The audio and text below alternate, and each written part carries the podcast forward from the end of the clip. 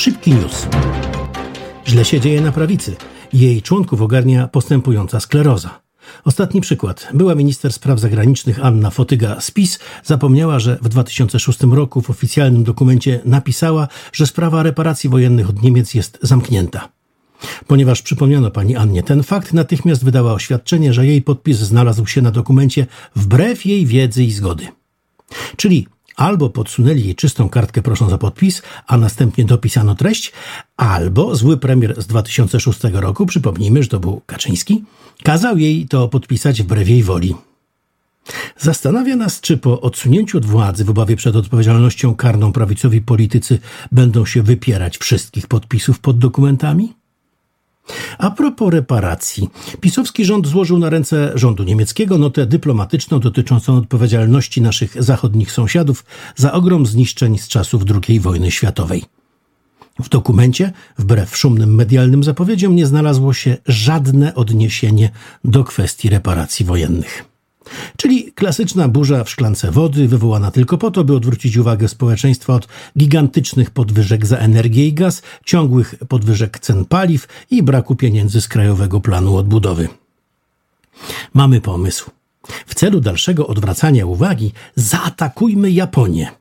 Wszak wypowiedziana w 1941 roku przez polski rząd w Londynie wojna nigdy nie została formalnie zakończona. Z dalekich Indii donoszą, że podczas szóstego Światowego Kongresu na temat etyki w sporcie głównym prelegentem był Ryszard Czarnecki. Tak, tak, ten sam, który oszukał Parlament Europejski na kilkadziesiąt tysięcy euro za tak zwane kilometrówki, kłamiąc, że dojeżdża w zimie do Brukseli z Jasła Fiatem, przepraszam bardzo, Punto Cabrio, w dodatku ze złomowanym od kilku lat. Czekamy na kongres dotyczący skromności i umiaru, w którym głównymi prelegentami będą Beata Szydło i ojciec Rydzyk. Kowalski ma nadal swoje pięć minut w mediach. Po licznych kompromitujących w, w, go wypowiedziach, w którym brakło już mu weny na nowe głupoty, w sukurs przyszedł asystent Kowalskiego Michał Ognisty, zatrudniony w sześciu miejscach naraz, który obiecywał rolnikom załatwienie na lewo państwowej ziemi do wydzierżawienia. Hmm, zaraz, zaraz.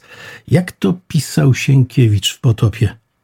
Odtąd kto zechce powiedzieć kiep, to może mówić Kowalski. Tam chodziło o Rocha, ale może i o Janusza też chodzi. Kuchciński wszedł do rządu na miejsce Dworczyka. Nie przeszkodziło ani używanie rządowych samolotów jako prywatnych taksówek powietrznych, ani podejrzenia o zamieszanie w aferę z domami publicznymi na Podkarpaciu, ani brak wykształcenia. Kaczyński wstawił lisa do kurnika, żeby kur pilnował. Bonmot tygodnia trafia tym razem w ręce mistrza słowa polskiego Marka Suskiego, który podczas oficjalnego spotkania w Radomiu powiedział: Dzisiaj można powiedzieć, że Polska przez kraje pod dyktando Niemiec nie jest szanowana w Unii Europejskiej.